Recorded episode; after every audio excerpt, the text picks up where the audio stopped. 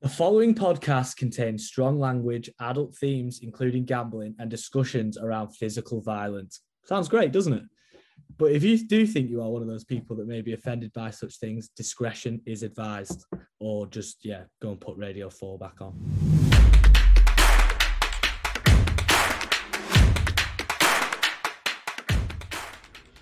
Right, we're live. Episode three, Octagon Odds is back. We've got loads to look forward to this week, as well as look back at what we saw over the weekend, not just in the UFC and UFC Vegas 39, but also in the main event in Las Vegas, Tyson Fury versus Deontay Wilder 3. And boys, we watched it together. Ross is here. George Hardy's back with us again. We watched it together and it was special, was it not? Yeah, it was great. What a great watch. Um, yeah, whole night was great, really.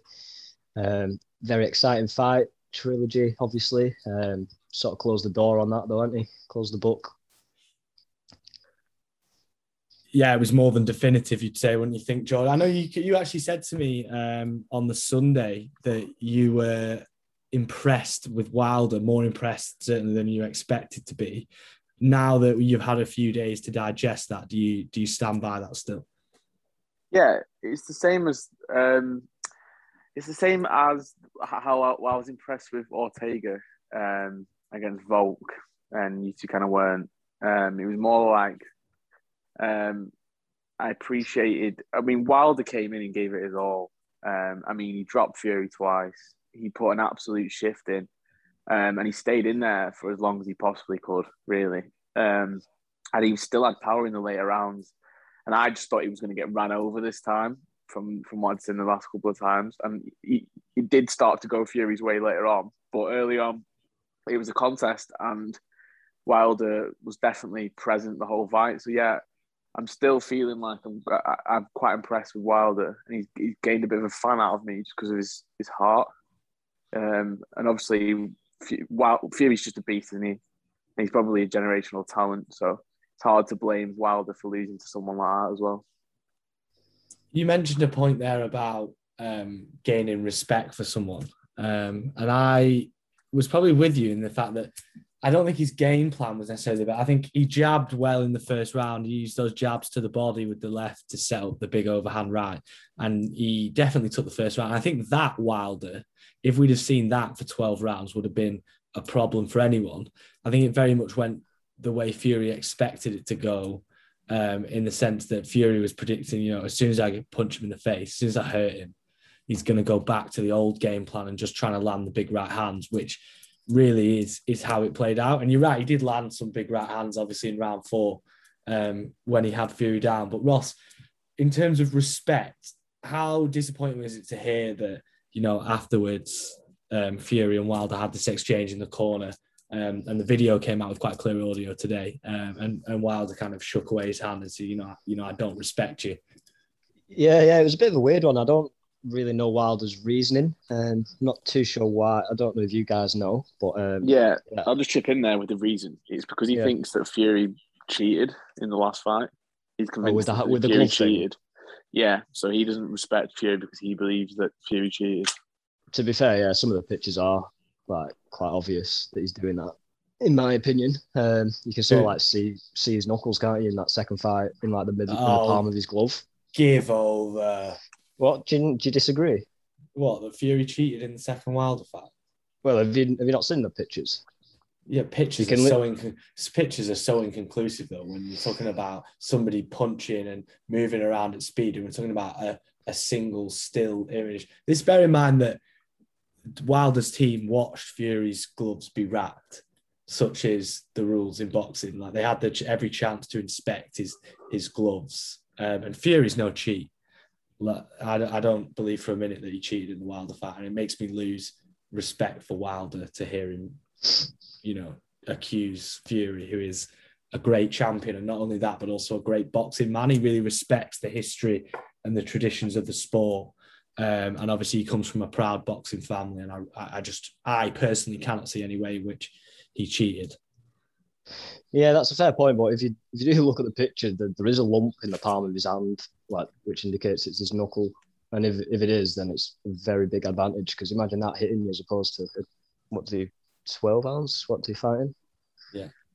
Um, so if it is true, then yeah, it's quite a, quite a big big factor con- to consider. But um, but nevertheless, I feel like they should have just shook hands at the end of it. Like they've, they've put everything on the line, especially especially Wilder. Like he got absolutely gassed, didn't he? Like Fury, like leaning on him, Yeah. and just like gassing him out. And um, yeah, as George was saying, every credit to to Wilder. He showed so much heart and determination. Um, yeah, I didn't really expect him to act like that at the end, but um, I guess he's either been a bit of a sore loser or he really does think that he, got cheated out of that second fight.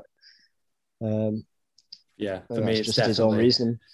Yeah, for me, it's definitely the former. Um, it feels like obviously he was beaten by the better man on the night. Um, George, I want to get get both of your feelings on this, but you first, George. Um, I saw a tweet from I think it was Jon Anik on the on the day after the fight, and it was something along the lines of, you know, UFC MMA will always be like my, my main love and, and my first love in that sense, and I'll always prefer it. But when boxing reaches the level that it did in the Wilder Fury fight, that it's just special and it's complete, it's different to MMA and it's special. To me, it's on on a par when you get those when those massive fights, you know, come off and, and they are as special as you are. What what do you think it is about boxing that that gives it that special feeling? Um, I've always seen it as in MMA is like a pure, ain't historic um, way of fighting, and it's like a pure expression of a fight. Whereas boxing is more of a sport, um, because obviously you're just using your hands.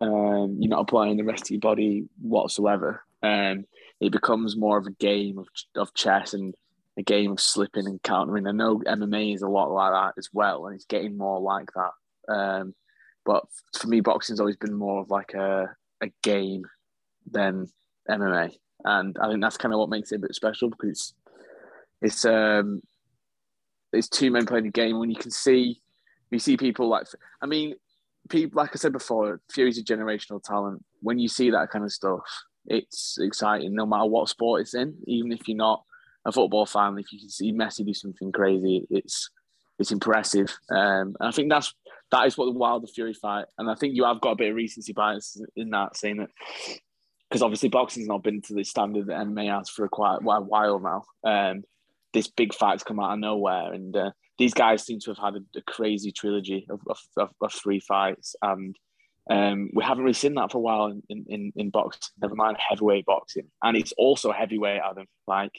heavyweight yeah. fights are just just just special, aren't they? Yeah, you're right about. I think the heavyweight thing is a great point because, um, yeah, obviously they always kind of produce, and it's been a, it's good to see the heavyweights sort of back at the top of the pile because there was a period when I was a few a bit younger, sort of late to mid, sort of early two thousands, that it was the sort of the smaller guys taking over. You know, the likes of Floyd, Manny Pacquiao, um, etc. So to have these like the big heavyweights taking center stage um, is good. Ross, do you think it's something in boxing being special? The idea that obviously, if this had been an MMA fight, we probably wouldn't have seen both men get off the floor because when one of them hit the ground, you know, the other one would have jumped on, they would have landed some ground yeah. and pound, whatever, they'd have got the finish. And the ability in boxing for, you know, them both to go down twice and beat the count and come back and still go 11 rounds, is that something that gives it a certain edge over MMA? I think it adds uh, adds a certain sort of spice to it. Um, it I feel like it, it answers the question quite well. What's more dangerous? And um, just looking at it point blank, I feel like MMA would be the answer. But when when you like when you consider it and and think, one sec, they they get knocked down, pretty much get knocked out, um, and then they stand back up and got to do it again. Uh, it's arguably a lot more dangerous, really, uh, because if if you were as out as Wilder was out in any of them drops in an MMA fight, the fight would be over, really, wouldn't it? But yeah, but we we've watched him stand back up, gets like t- ten count to get back up, and then he's back in it with the one of the scariest guys in the world. Um, so yeah, it definitely adds a little bit of uh, pizzazz to to it all. Pizzazz, that's a good word. Pizzazz, yeah. I'm not. It's rarely you hear the word fight and pizzazz put in. the Yeah, I same was thinking it's not this. It's not. It's not. It's not a general application of the word pizzazz, but we'll allow No, it. it, it is. It is now. Where does that rank in terms of bo- like boxing matches that you've seen and you've watched in you know live, obviously not in person, but in real time? Does it? Where does that rank in terms of best you've ever seen? Because for me, it was it was right up there. Yeah, I think the um, just the, the the whole situation and like the fact that it's the third fight and just that it's them two and there's like it, it's always been quite heated between them. Um, so I think all that adds to to the aesthetic of the fight. Um, just like with anything, you know I mean? When like Conor's fighting Khabib, it adds to it because it's them two and they're going at it. Um, but yeah, as I said, it's the the trilogy. Uh, it's the third fight, and there was a lot riding on it for both of them, really. Um, I don't know who I'd say it was who had more riding on it. Maybe, maybe Wilder. Wilder. Yeah, it's Yeah. got to be Wilder. Wilder coming off the loss, hasn't it? And obviously, the first Yeah. fight was a draw, and many argue that he lost that one as well. Yeah, Yeah. And it now sort of begs the question: is where does Wilder go next? Because obviously, as long as Fury's got the belt, it seems like he probably doesn't get another shot at Fury. Um, and you know, we've got Usyk, who obviously beat Anthony Joshua um, in September to to claim the other four belts. Um, so it kind of yeah, Wilder's options are sort of running running out a bit. Uh, it looks like you know Usyk's going to have a rematch with AJ. Um, Fury's got a mandatory challenger in Dillian Whyte. Um, so it's going to be interesting to see what Wilder does next and, you know, who his next opponent is because it's going to be, he's a must watch no matter what you think of him personally. Yeah. Deontay Wilder's fights are must watch. Give him Yeah, Logan yeah, you know- Paul or Jake Paul. Now that, now that I could get on board with. that would sell. That'd sell. Can we not well. give him Logan Uh, Paul and Jake Paul? Yeah, both of them. Imagine Um, that would actually sell so well just to see. that. Even if it was at the same well, time. It'd be a horrible mismatch. Be a horrible. imagine, imagine Jake. Paul knocks him out or something. Yeah, that's what I mean. Jake Paul's definitely got that in the bag. 'cause it's a horrible mismatch. yeah, yeah. Jake, Jake Paul on points. Jake Paul on points. No, in- to answer your actual question though, Adam, um, if Deont- Deontay Wilder is going to continue knocking everyone else out that's not called Tyson Fury, including Anthony Joshua, that's my opinion. yeah, on it. yeah. Rob's, yeah. Yeah, I mean, I'd love to see. I almost would rather see Wilder AJ than Fury AJ. yeah. Yeah, I feel like Fury's just the best, and he like he's just probably going to beat everyone. I don't know about Usyk though. Yeah, Usyk's yeah, on a different. nah, Usyk's on a different level skill wise. I think he can beat Fury though. Uh, the only, obviously, the only concern is No. the the weight. Um, obviously, Usyk is uh, a former cruiserweight, undisputed cruiserweight champion. So that was one of the things against AJ that people said is obviously if AJ can use his size and show him how a real heavyweight operates, then he would struggle. Um, AJ was never really able to do that. Usyk kept him at range, used the jab well. Fury would probably get like he did you know, like he did against Wilder, he'd probably, you know, work the body a lot more, the dirty boxing, work on the inside and try and beat him up a bit more. I think it'd be a good fight. And I really, really hope we get to see that one as well, because boxing's got this horrible habit, hasn't it, of we don't ever quite get to see these big fights, you know, there's always another Yeah. rematch or there's always another mandatory. So yeah, I hope we see that. Ross, before we move on to the UFC um, and looking back at UFC 39, um, I want to talk about your bet because it's probably the best bet that I've seen on Wild Fury so far. And you know, I Oh, can't put it in my special Excel sheet because that's ex- exclusively for MMA bets. Yeah, yeah. Um, but yeah, tell us tell us what you had.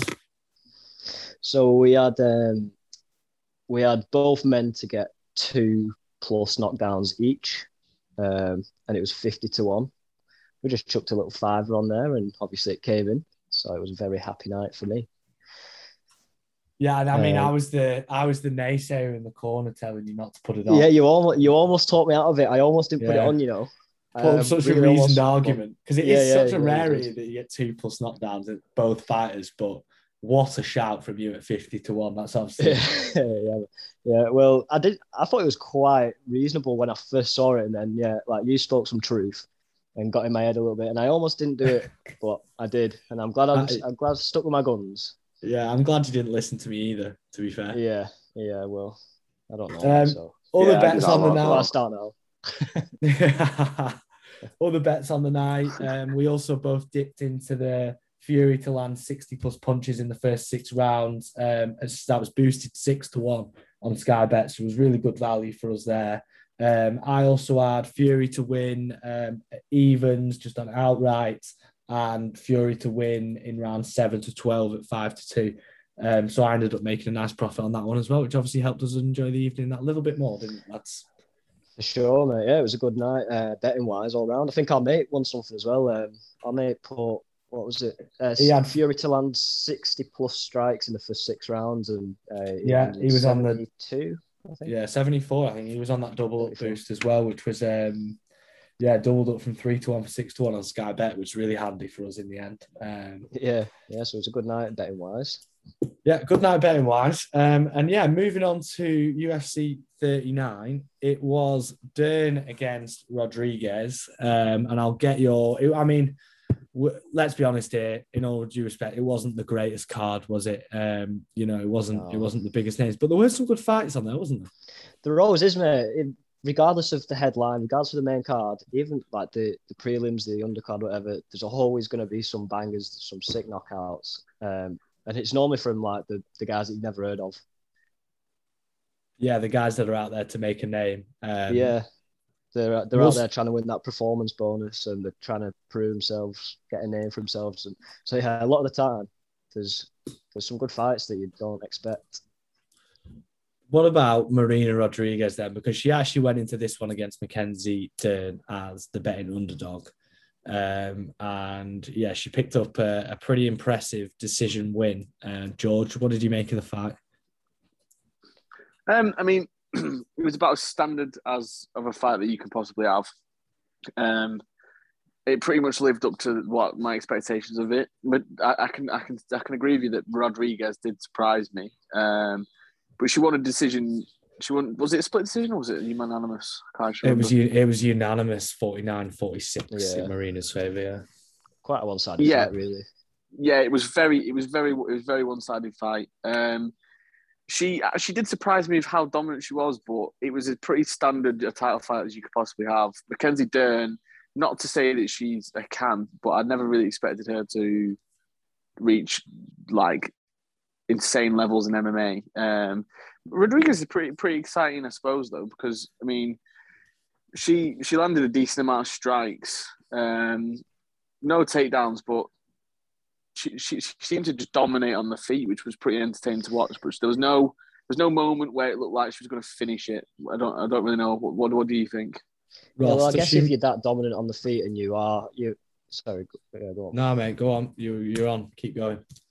Uh, yeah, well, just George comment about the, the takedowns. I guess if you if you're out striking someone by that much, what's the point in trying a takedown? If you mm. know, like if it if it's not broke, then don't fix it. Um, she clearly didn't need she didn't need to shoot for any takedowns. Uh, she almost, I think she actually more than doubled her um, Mackenzie Dern on significant strikes. So uh, yeah, yeah, she did. Not, yeah. yeah, she did. Is that so? Yeah, that's... And then a, a, takedown defense was great as well. Uh, Dern, Dern went for eight takedowns, only got one of them. So it was quite quite a definitive answer, really.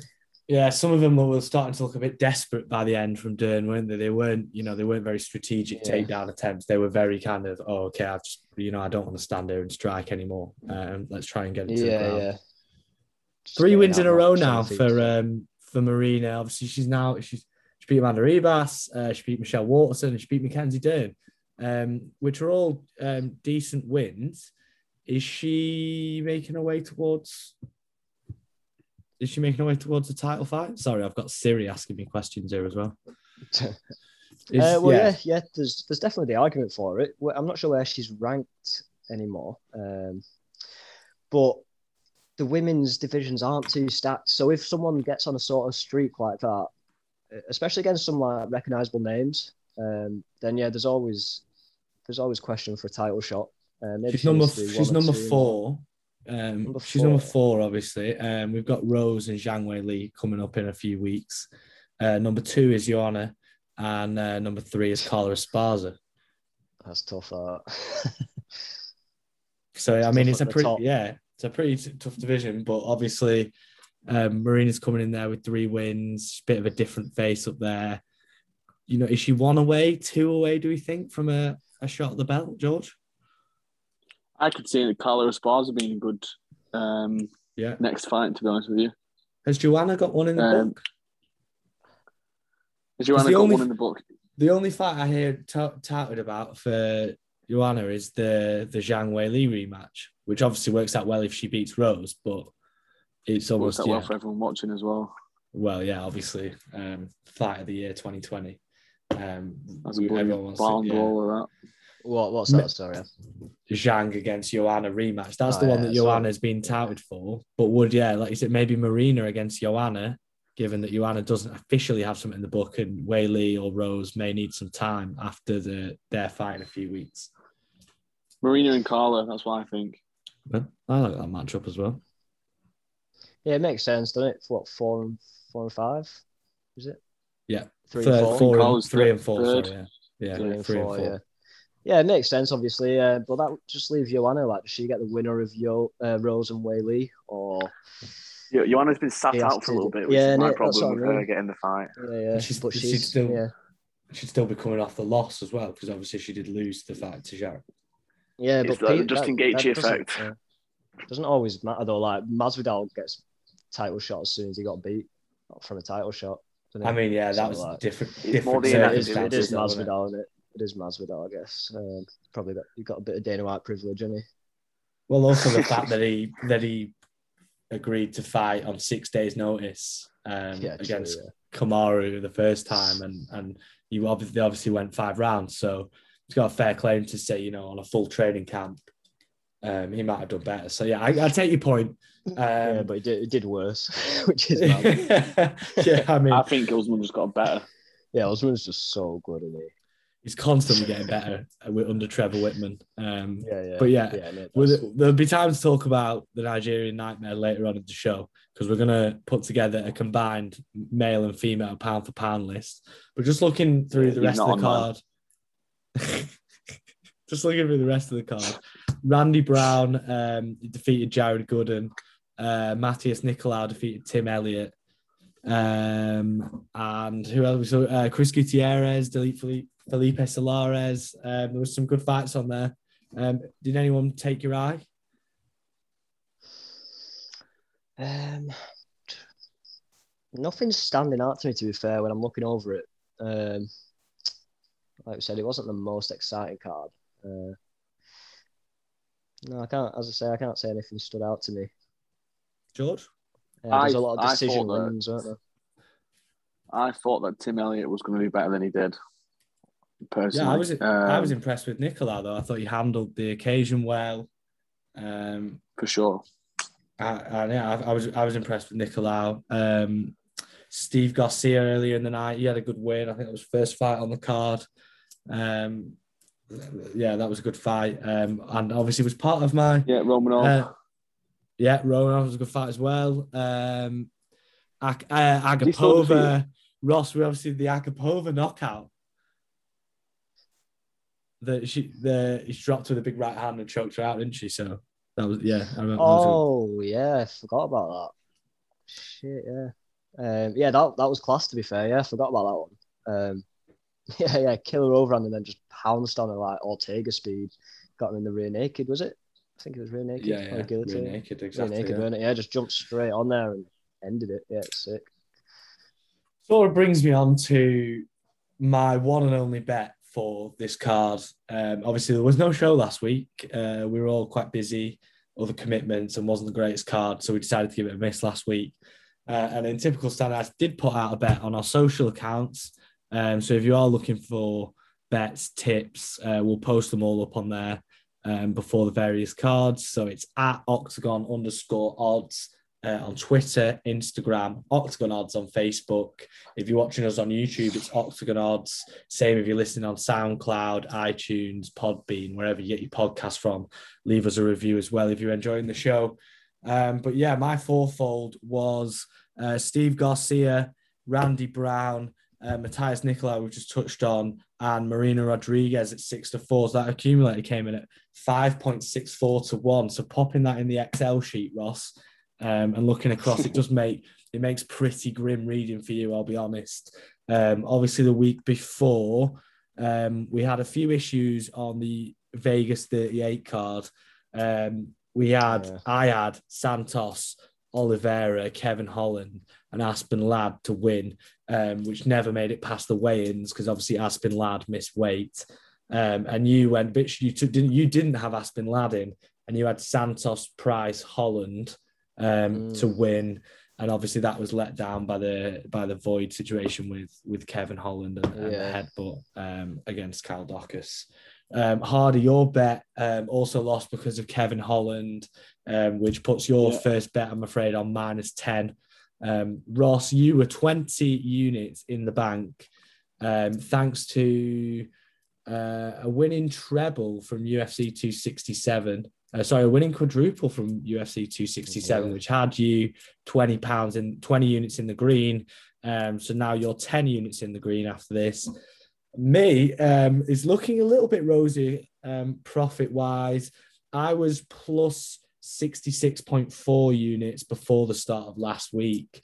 I had a loser um, on Alex Oliveira from 38. I also, obviously, as I just mentioned, had the losing fourfold that was voided because of Aspen Ladd. Um, but yeah, on this week's card, my only bet was Garcia, Nicolau, Brown, and Rodriguez to win. That was 5.64 to 1. Um, which at 10 units lands us a, a tidy, um, brings us a tidy profit of 101 pounds and four units total for me now.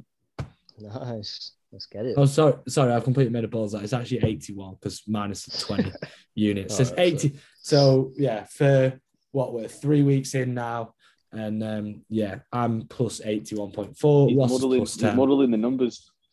He's modeling the numbers in his favour. Yeah, I mean, if you want to keep your own Excel sheet, feel free. But um, yeah, that that that's the betting from last week. Um, We'll obviously we'll run through our bets um, for this week's card later in the show, and as I say, after this short break, we're going to be talking through a combined male and female pound for pound list.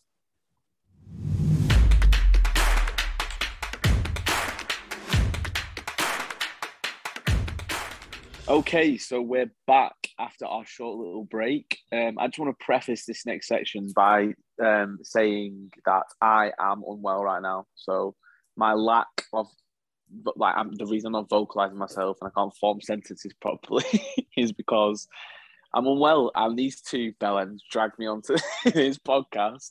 Did we ball? Um, Give you so many chances to dip. no, no, no, I'm joking. I'm joking. Um, yeah, I will do that. it. I guess. Yeah, yeah, yeah. That was what Molly was I like. can't believe he's. I can't believe he's begged to do the intro and then uses an opportunity to call us Ben. yeah, that's the, that's it. So that's me. I'm dipping. No, um, I just wanted to. I just wanted to preface that. Um, I just wanted to give him a bit of context. All right. Um, so, so what we're going to do now is we're going to move on to our pound for pound list. It's going to be a combined um, Octagon odds pound for pound list, um, men and women. We're going to start from number 10 and we're going to go up. Um, and we're going to try and agree. Now, it's going to be very hard to agree because um, I don't agree with these two bellends on the. Yeah, there's going to be some ar- there's going to be some arguments here. but we're going to start with number 10 and we're going to move up and we're going to try and come to a conclusion. So I'm going to start with Ross Beaumont. Who have you got in your number 10 spot? Number 10 goes to Stipe Miocic. Okay. Okay. So right. So tell us why Stipe, Stipe sits in number ten for you. Um, like obviously, Ngannou's done what he did to him, but it just does not take away what Stipe has done for the game. The, the longest winning streak in the heavyweight division, uh, longest reigning champion, um, just an absolute beast, and still one of the best in the world. Like regardless of Ngannou, he's still one of the most dangerous. Uh, probably best in that division, other than Ngannou. I'd say that he beats um, Ciryl Gane. Yeah, uh, yeah, I, I can agree with that. I can absolutely agree uh, with that. Yeah, um, just, just everything he's done, he's just an absolute warrior, isn't he? And he's proven himself time and time again against the best of the best. Uh, that, decent that twice, man. Yeah, that he has, and um, and Ngannou once, who is the yeah. current reigning champion. Um, now I'll tell you who I'll tell you who um, I've got in my number ten. Um, you might not agree with this, Ross, but it's Stipe Miocic. Um, Nah, nah, nah, I'm not having it. Yeah, I knew. See, see, told you we'll come to an agreement. Um, Stipe Miocic for all the reasons that you said. Um, you can't deny when, when he came back against DC, especially in that third fight, he was quick. He was, he was, Yeah. he looked a lot like he looked cut. He looked ready, and his game plan was was was, was pretty perfect. Um, and I and I mean, I could call him a glass chin for getting punched by Ngannou because um, pillow punching and all that, but we won't go into that. Um, um, now, Stipe Miocic, number 10. Adam, so that got leads on to you. Who have you got at number 10? Well, it worries me that both of you have got Stipe at 10 because that means that one of the 10 names that I've got in front of me hasn't made your lists. Um, now, this was very difficult for me, number right number 10. Um, and neither of you are going to agree because it's a completely inappropriate ranking for this person. But there are Yeah. extenuating circumstances to this. Um, a, we're talking about someone who hasn't fought since February 2020. Um, and on top of that, has recently been involved in some issues in his personal life uh, in terms of being arrested for a domestic violence issue. Um, he's Oh, had some no. issue with his coaches. And yeah, number 10 on my current pound for pound list is Jon Bones Jones at number 10 purely because I couldn't not have him in the top 10 but I'm not sure given a the steroid scandals b the, the arrests and c the inactivity that I could justify putting him any higher up than 10th place That's the most rogue choice I've ever heard in my whole life. I know Like, I told you're gonna, you- You're going to you're gonna stick to your guns and get Jones on there. Put him in bloody number one, all right? no I'll tell you the truth Pussy. I had one to nine filled out, and I thought there's no way that I can't put Jon Jones in a, in a pound for pound top 10 while he's still considered an active Yeah. fighter despite of it all. But I couldn't morally put it any higher. So if you two want to tell me that Okay. I'm completely wrong and put Stipe, You're completely wrong, combined 10 Adam. Yeah, Right, so- completely wrong. So Stipe is going in, in at number 10 in our combined list then. I think majority takes that one. So Um, that well, will- no, no, no. Let, us just let's just have a think about this. So, I mean, Adam Adam mentioned there some of the some of the wayward things that Jon Jones done in his spare time.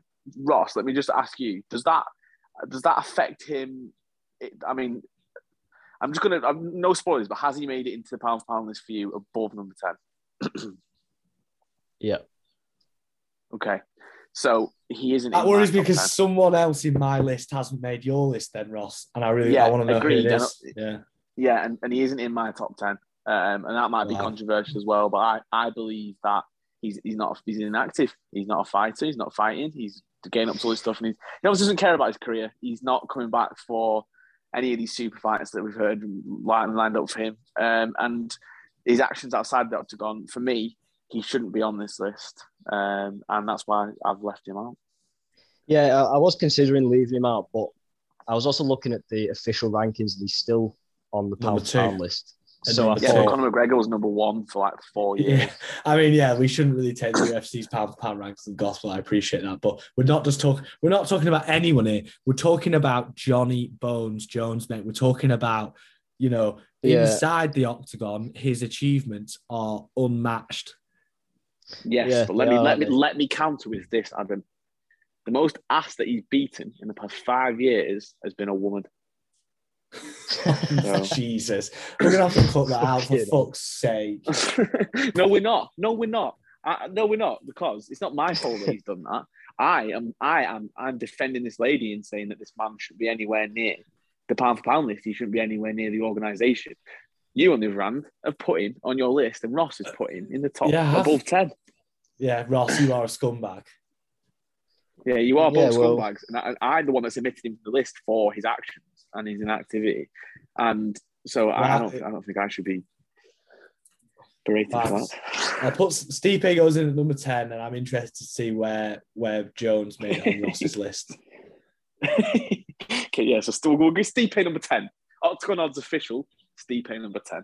Okay, that means that leads us on to number nine. Okay, and i am gonna, I'm gonna go for mine first here. Just tell you who I've got. I've gone for Stipe's clone, Jan Blachowicz. Um, yeah, so similar. Because very similar, very similar looking guys. Um, what a fighter! What a guy! Just proves time and time again that he is just coming to the league own. And I love a story. I love a story of a fighter that has started from at the bottom, maybe even been a gatekeeper for a while, and somehow has become the best of the best. Uh, Jan Blachowicz, his striking is unreal. His wrestling is unreal. Um, he his movement and his boxing is so sharp these days. The way he like spins out of his combos and the countering that he that he's displayed in his last couple of fights is out out of this world. So he's a solid, solidly on at number nine for me. What about you, Adam? I think you're completely wrong to put Jan even in the top 10. I don't think we can have anyone who lost to Alexander Gustafsson, Patrick Cummins, Corey Anderson, Jimi Manuwa, and Thiago Santos anywhere near our pound for pound list. Number nine for me, Thug Rose, two time strawweight champion, nice. dethroned Zhang Weili in a last bout, bout to become a two time strawweight champion. Tell me I'm wrong. Rose Namajunas, number nine. Yeah, it's a good Rose call. came in at 11 for me. She came in at 11 for me, just outside of the top 10. I actually did 15 because um, I didn't know how many we were going to do.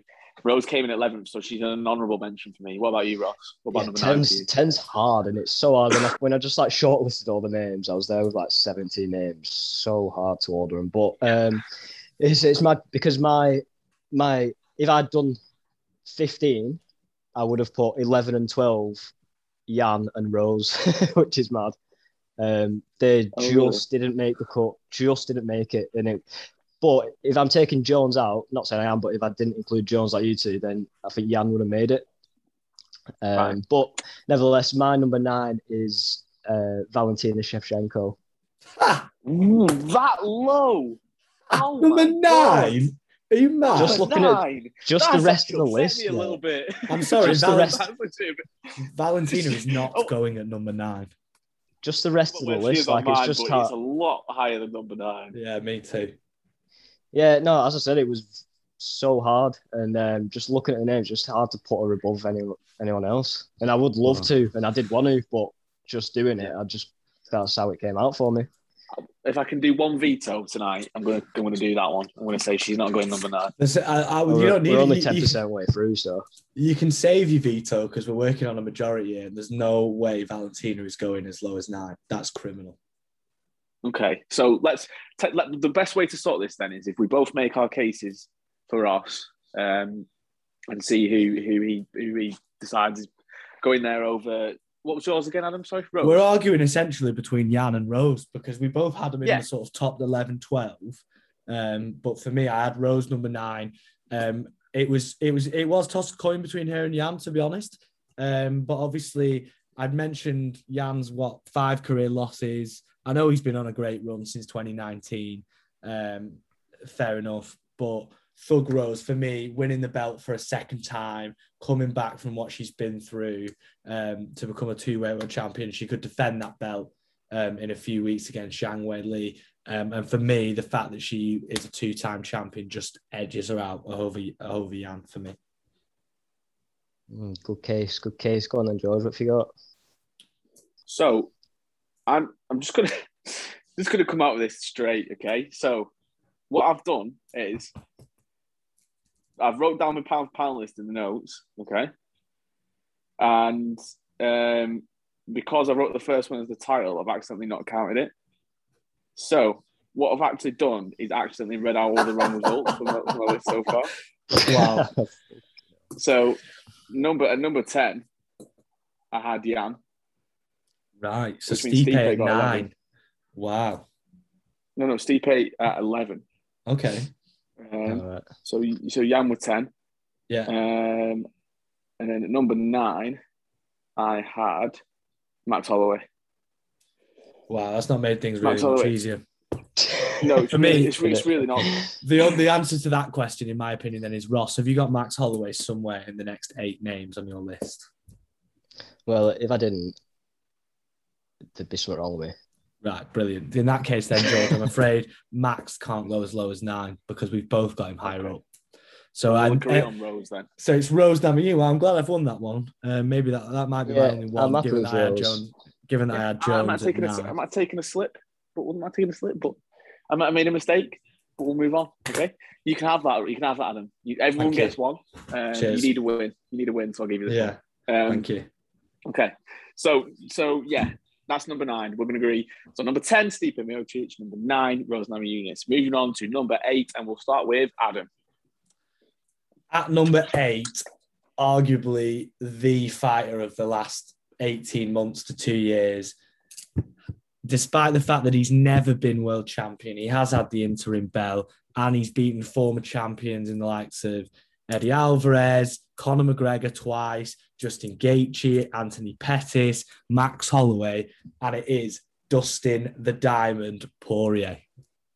Okay, okay, so that's your number eight. I want to hear. So that's so, so, uh, you've given very lots of good reasons there. You've given lots and lots of good reasons there.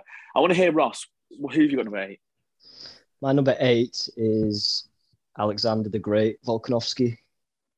Okay, once again, in my opinion, guys, both of those are quite low.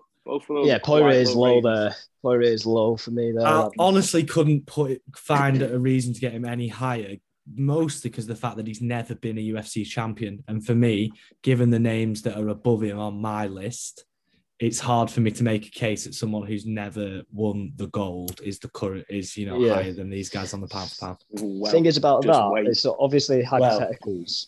um, he would, in in my opinion, uh, he would have got, he probably would have had a few title shots um, other than the Khabib one if it weren't for the McGregor If my, fights. if my what I mean? He- uncle if my them uncle had over. if my uncle had wheels, mate, Yeah, but you know what I'm saying? Yeah. Like, he, he, if it weren't for them McGregor fights, the money fights that he took, he would have had that.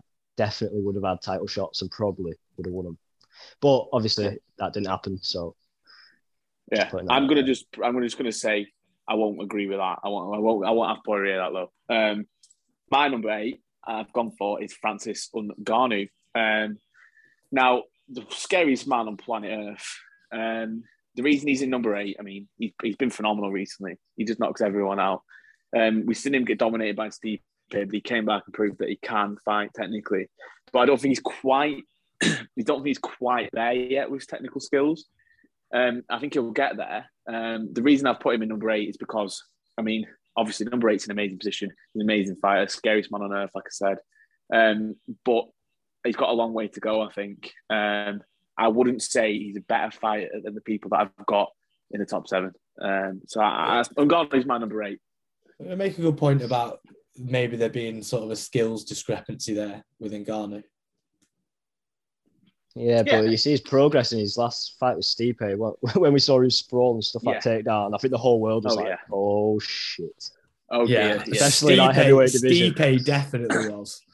Yeah, Yeah, yeah. Stipe of all people to stuff as well. Stipe is no joke when it comes to wrestling. No, Look, I'm not going to argue this too ten in heavily. Octagon old pound for pound list. Can't be Yeah. allowed. I'm not going to argue this one too heavily, to be honest, because I can see your argument. I could easily have put Dustin higher up than I did. And again, I let championships rule my head here. Like I said, Dustin obviously it's had the interim belt. Francis Ngannou um, is obviously the UFC heavyweight champion of the world. So I think that needs to be taken in, in into consideration here. For me, the thing that worried me on on or not worried me, but made me sort of question where I could put Ngannou was obviously the um, the first loss to Stipe and the loss to Lewis. Um, he's bounced back, obviously, four wins since then. Those are still, you know, two losses in his last six, which is quite a lot considering some of the records of the people higher up the list. Even if you look at Poirier, he's lost one of his last 10 fights. Yeah.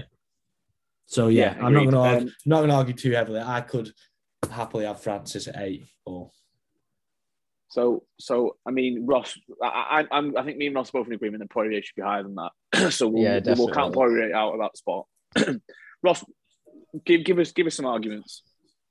For Volk, Yeah, it's just like I don't know, it's just hard. Isn't it? Like as I say, when I had these names lined up, and um, like I, they all deserve to be higher. I feel like, but they're obviously not. Um, it's it's it's hard. Um, thinking about it now, like I could I I could probably be happy with putting on Ngannou there instead.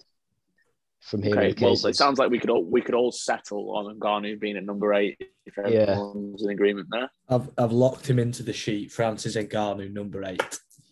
Brilliant. Yeah, Stipe sorry. Miocic 10, Rose Namajunas 9, Francis and Ngannou 8. Moving on to number 7. This might be, I feel, I'm going to go last here because I feel like this might be a controversial one. Um, so we'll start Well- with Ross. So we're on number seven. I've put Max Holloway. Oh, okay. Okay. So obviously we've talked about Max Holloway, talked about how amazing he is. Probably the Yeah. best boxer UFC's ever seen. Um, if you just go off pure boxing skills, what a personality, what a guy, what a gas tank. Um, just just seems to overwhelm people. I mean, he's got the top two records, number one, number two for most punches thrown in a fight, right? Against Yeah. Ortega and, and, and Broke his own record. Um, just a joke, mate. Probably one of my favorite fighters to watch on this list. yeah, hands um. Absolutely. So, Adam, number seven. What have you got? Well, I had Francis Ngannou at number seven, and I had Poirier at number eight. So, given that we've locked Francis in to number eight, that to me bumps Dustin up to number seven. Um, Max is on my list, um, but yeah, spoiler alert, it's higher than Dustin. And for me, Holloway's got to stay above Dustin for the same reason we talked about. We're not just talking about someone who's won um, a UFC featherweight championship, but he's got the most wins in UFC featherweight history. As George said, most strikes landed. He's got a host of striking records, had the longest winning streak in featherweight history, defended the belt on multiple occasions.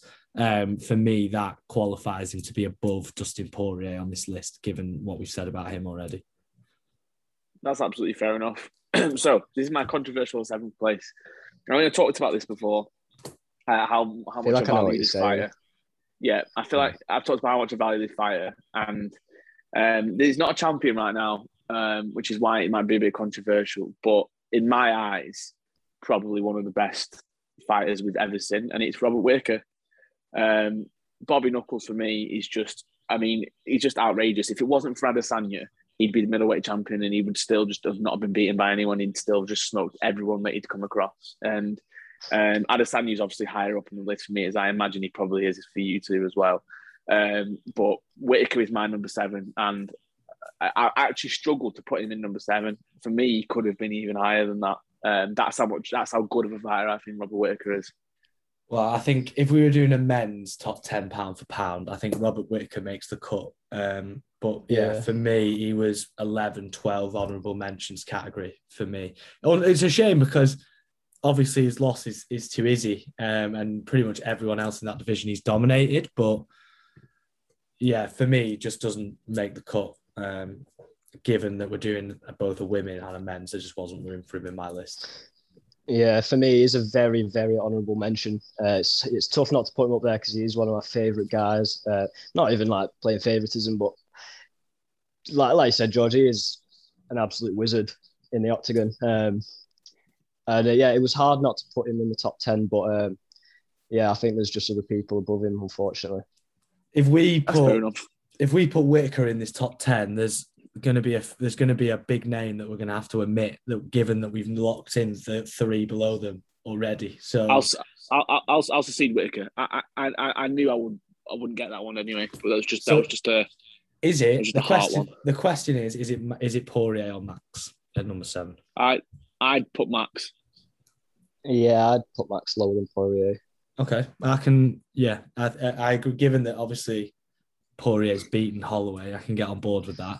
But yeah, for me, That- again, yeah, that's not even the reasoning really, because um, because I've put Volk lower than Max, and obviously Volk's beat him twice.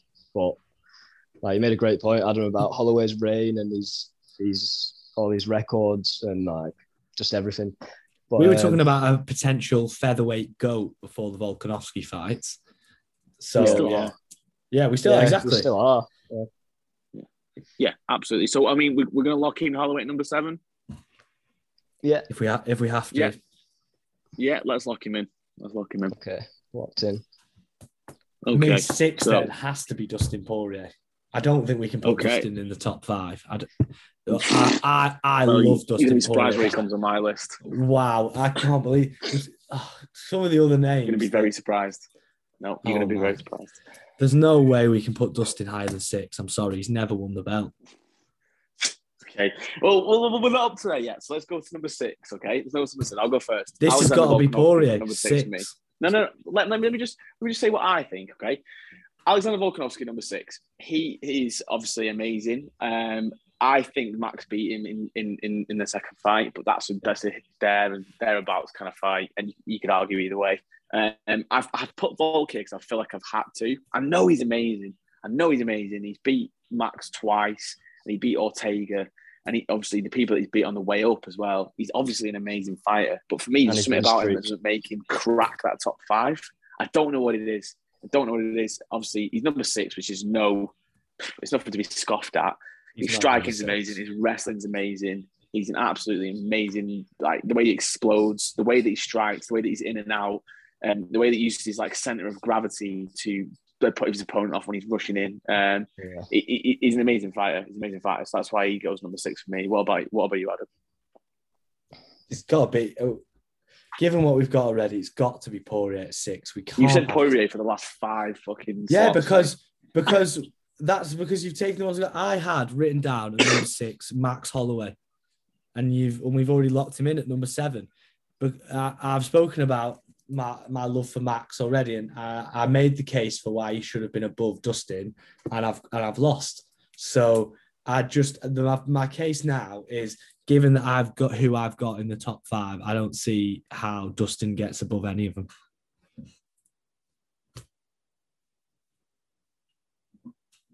Simple as that. yeah, it's absolutely fair, fair, fair enough. enough. Yeah. It's absolutely fair enough. Um, I can see I can see your argument of having no championships. We're going to get to Poirier. The reason I'm not saying anything on this matter yet is because I've got a lot to say about Poirier, and he, like I said, he's he's quite high on my list, um, and I've got reasons for that. We'll, we'll get to that. We'll get to that. So I, I think you're gonna have to Um, make your case now because otherwise, I think we have to lock him in at six. Adam's just going to keep Like- saying Poirier if he's not. if I if I if I give my case now, then I'm going to to tell you what position I've got him in. Uh, not necessarily. Yes, Just necessarily. ma- surely. you- make make your case for why he should be in the top five, and innit? the the current champion, the current Volkanovski's not in there. Um, you you you got Whitter, you had Whitaker up there, so someone else who should be in there is not up there. Right. So let's just talk about fighting. Let's go to the root of fighting, right? What makes someone a good fighter? Their skill set, but it's who they've beat. It's who they have beat. If you can prove yourself that you can beat the best of the best, you are the best of the best. And let me just fucking read out Dustin Poirier's last fucking hit list. Eddie Alvarez, Anthony Pettis, Gaethje, Alvarez again, Holloway, Khabib with the loss, Hooker, McGregor, McGregor again. Holloway twice, McGregor twice, Eddie Alvarez, Justin Gaethje, Anthony Pettis, Eddie Alvarez again. Tell me that isn't the best record in the UFC. That isn't the best record in the UFC. Those are the Because- best opponents in the UFC for on, on the record. Like the best hit list in the UFC. But you just glossed over the fact that he a has lost one of his last four fights. To Khabib. Khabib. Yeah, fine. To To Khabib. Khabib. To Khabib, we had uh, a loss. If Khabib was still fighting, he'd be my Oh. number one. a loss in 2016 to Michael Johnson, a loss in 2014 to Conor McGregor, a loss in 2013 to Cub Swanson, a loss against Chan Sung Jung in 2012, uh, a loss against Danny Castillo in 2010. You want to talk about records? Volkanovski's is just win, win, win, win, win, win, win, win. Mm, Yes, point, it's good the caliber. Last- it's his the last- caliber of people. doesn't that it doesn't get also much It's the bigger. caliber. It's the doesn't get much caliber. bigger than Brian Ortega, Max Holloway, Max Holloway, Ho- Jose Aldo, and Chad Mendes in your last fight on your way to, on the Yes, way it to does. the. Yes, it does. Yes, it does. Nah, Conor McGregor, Conor. McGregor, Dan Hooker, Max Holloway, Eddie Alvarez, Justin Gaethje, Anthony Pettis. That's bigger. I'm He not even going to Khabib. do that. He lost to Yes. Khabib in the middle of all that. Everyone loses to Khabib. Yes, but Volkanovski has not lost since 2013. Would Poirier, Volkanovski lose to Poirier, Khabib? Poirier has four losses in that time. Would Volkanovski lose to Khabib? Everyone loses to Khabib. Right, so you just answered your own question there, really, didn't you? But you're The loss to Khabib how can't really how can we say that somebody who has not lost since 2013 is not as good as someone who has four losses in the same period?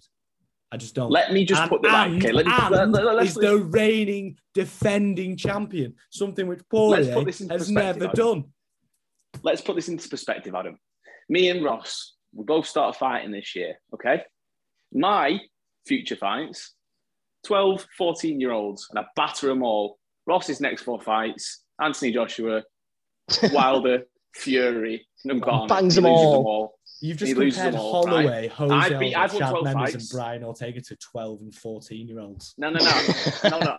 And what I'm saying is, you're saying that it's the amount that you win that makes you the best, and I'm saying it's who you beat that makes you the best, and that's the two sides of the argument. So what I'm saying is, like, if you if you if you if you won four fights against the legends, and I won 12 fights against nobodies, who's better? That's Am I better because I won 12 fights? That's not what I'm saying. What I'm saying is Volkanovski has won 14 fights in a row against some of the top guys. Like we were literally just talking about how Holloway is a potential featherweight go. The other featherweight goat, Jose Aldo, in there as well. Just beat Holloway twice, and Poirier, yeah, like he's been fighting absolute dogs, but find me a guy on this list who hasn't been fighting dogs. Like they're all fighting dogs. What I'm saying is Yeah, but that in the time since Volkanovski last lost, Poirier has lost four times. So I don't see any way in which the champion can still be rated below Poirier. I just don't see it. Okay, so when were Poirier's losses? You said 2014. Yeah, 2014, 2015. 29, Was that around? 2019, 2016, 2014, 2013, 2012, Okay. and 2020. And those were those were all against UFC opponents when he was younger. Um, so the only one that wasn't a UFC opponent would have been Danny Castillo because that would have been uh, WEC or whatever it was called back then.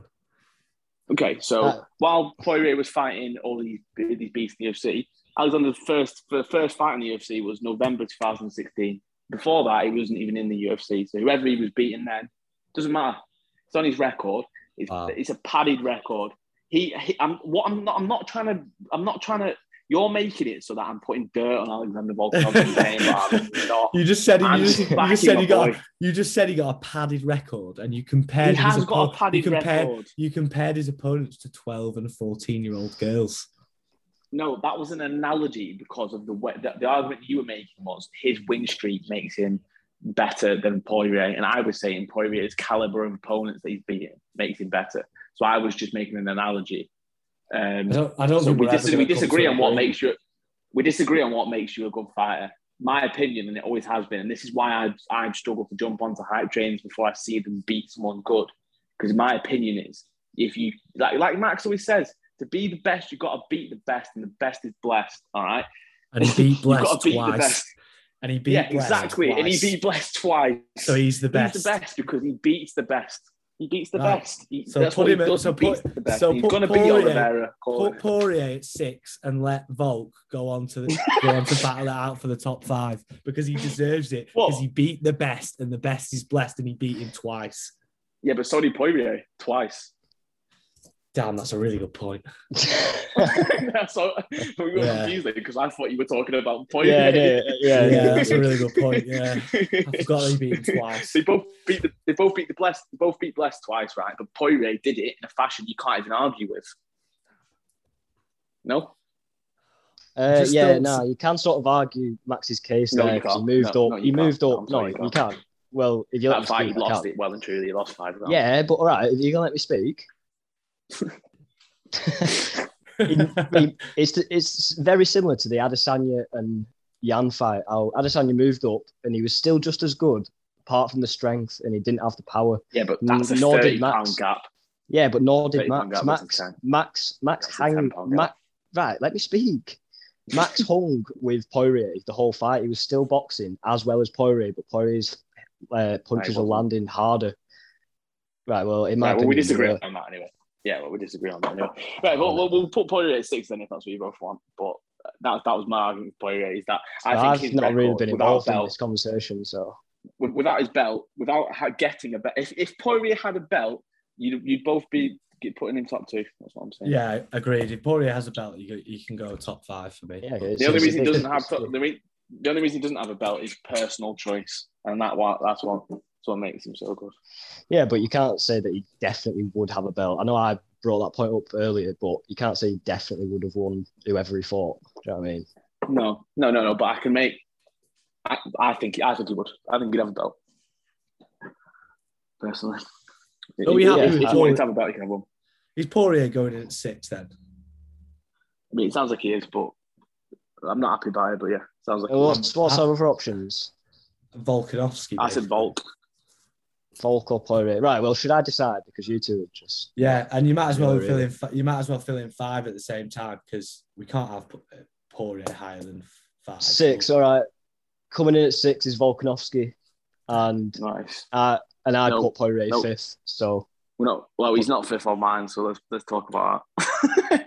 no, because I think it's very fair. That I think that's fair enough. yeah, that that's he goes fair. Is he fifth. fifth on your list, Ross? Is he fifth on your list? Yeah, he's fifth on my list. Yeah.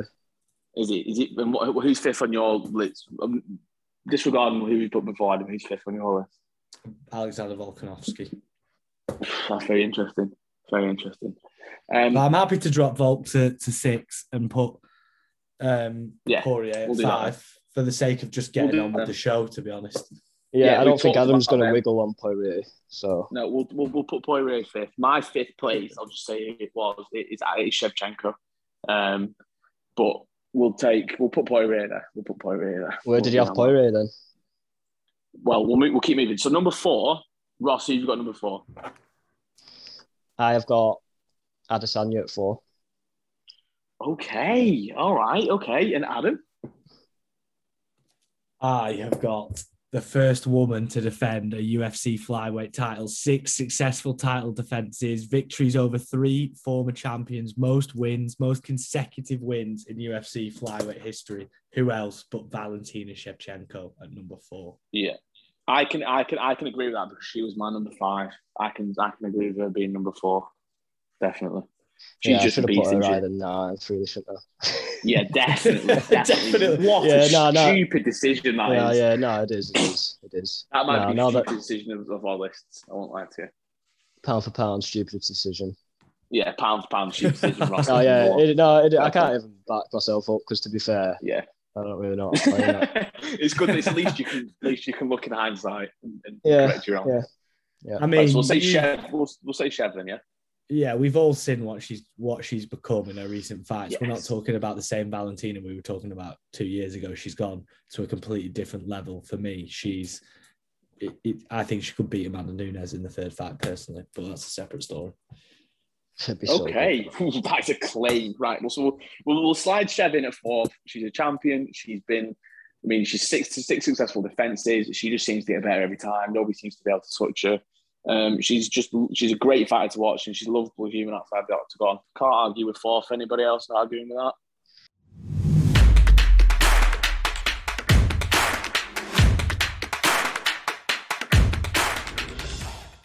And we're back after our short break, continuing with our pound for pound list. It got a bit heated before the break, as you guys probably heard. Um, and obviously, always right. So it's been a bit of a difficult one for me. um, number four, we were talking about number four before we left, and we sort of agreed on number four, but I actually didn't say who I have at number four. Um, it's a very interesting one. Number four for me is Amanda Nunes.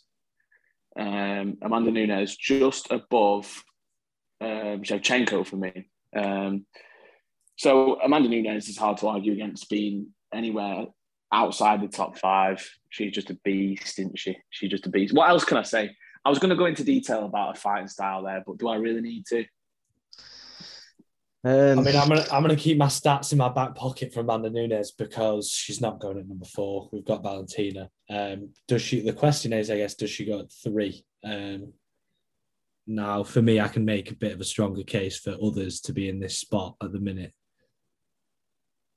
Okay, number so four? number three. Number so three. I mean, I mean, Yeah. I think we solidified on Shevchenko being number four, didn't we? I think we've all agreed that. as long as we're in agreement that Valentina goes below Amanda, then yeah, then she has to be at number four. Yeah, yeah, she's number four. I, I would, I would be happy with that. What about you, Ross? uh, nah, ninth, mate. Ninth. Yeah, yeah, Ross did put her in ninth. Nah, yeah, nah, I'm happy with four. I'm happy with four.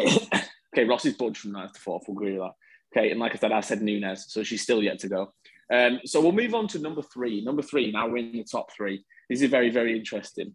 Um, this is where it gets interesting. I think the way we should do it is we should do three now, and then we should do one because obviously, if you do number two, then you're gonna know who number one is. Um, so we'll do number three now, and we'll start with Adam. Who have you got number three?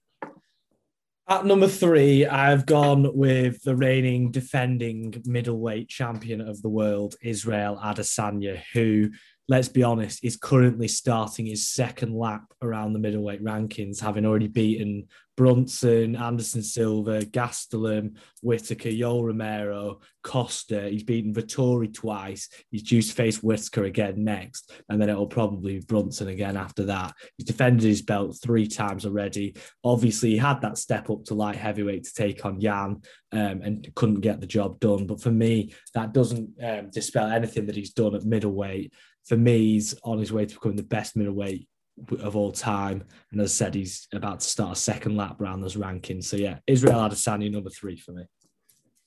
Okay, well that's that's more than a valid answer. Um, Ross, what about you? Thank you. Number three, I had uh, Amanda Nunes at three. Okay, so make your case, Ross. Let's hear your case.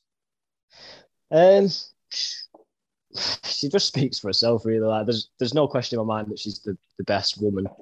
Uh, although like Shevchenko is no, but no, um, no, yeah, Nunes. She's just got everything. She's got the confidence. She's got the stand up. She's got the rest and the, the jiu jitsu that we hardly ever see, to be fair. But if she needed it, then she's absolutely got that. Um, I just don't know how she's so powerful. Like it's sort of like the McGregor effect, and it? It's like a, technique must just be so sharp, and she just absolutely floors people. And she's just so so accurate, so good at striking while advancing forward. And she just she just doesn't really seem to be a problem for. No, so, sorry, no, but no one seems to be a problem for her. Not even Cyborg, who was like one of the most feared fighters in the world, and she just absolutely that was, that was shocking, wasn't it? That was a shocking fight. That I remember. Yeah, she just oh, mate, unbelievable feeling that. I was just like, oh my god, she's yeah. But I but called Adam, that. I remember everyone was yeah, giving it Cyborg, yeah. and I said Amanda had it. I didn't. Yeah, because when you look at Cyborg, it's like, well, I, I can't root against this this guy. Um, this guy. yeah. She looks like Wanderlei Silva in a dress. no, but, but Adam, Adam, to your to your previous comment, Adam, um, the Shevchenko Nunes three would be so good, and they could both win it. I could see, yeah. I could see them both winning, but I do think Nunes takes it. I think they're just uh, both at completely different stages of the career now than they were um, when they they had the second fight, like Valentina is getting better and better and better. And Nunes is as well. Don't get me wrong, but I just think whether maybe Nunes is over the other side of her peak and Valentina's abs- at her absolute peak, and whether that will just play into mm. her favour. Um, Possibly, yeah. I okay, haven't so got that... Amanda Nunes at three, and that's okay. So that's brilliant. That's brilliant. Right. So you both made your cases for yours. So Adam, I just got I've got to tell you now get your potty out because you might piss yourself. Um, this is what I'm going for for number three. Okay, oh. we finally got to it. Anyone guess? It's Dustin Poirier, isn't it? It's Dustin Poirier at number three. Dustin Poirier at number three. That's how much faith I have in this man. And you might call me an idiot, Adam, but your basis for how good someone is is how many belts they've had wrapped around the waist. And with that said, Michael Bisping must be better than Dustin Poirier. But like I said, I've made my point for Poirier already. I wanted to make it when we got here. I've made it in the past. He's already been put on the list. So I will cede and I will probably say that I'd rather have Nunes there than Adesanya.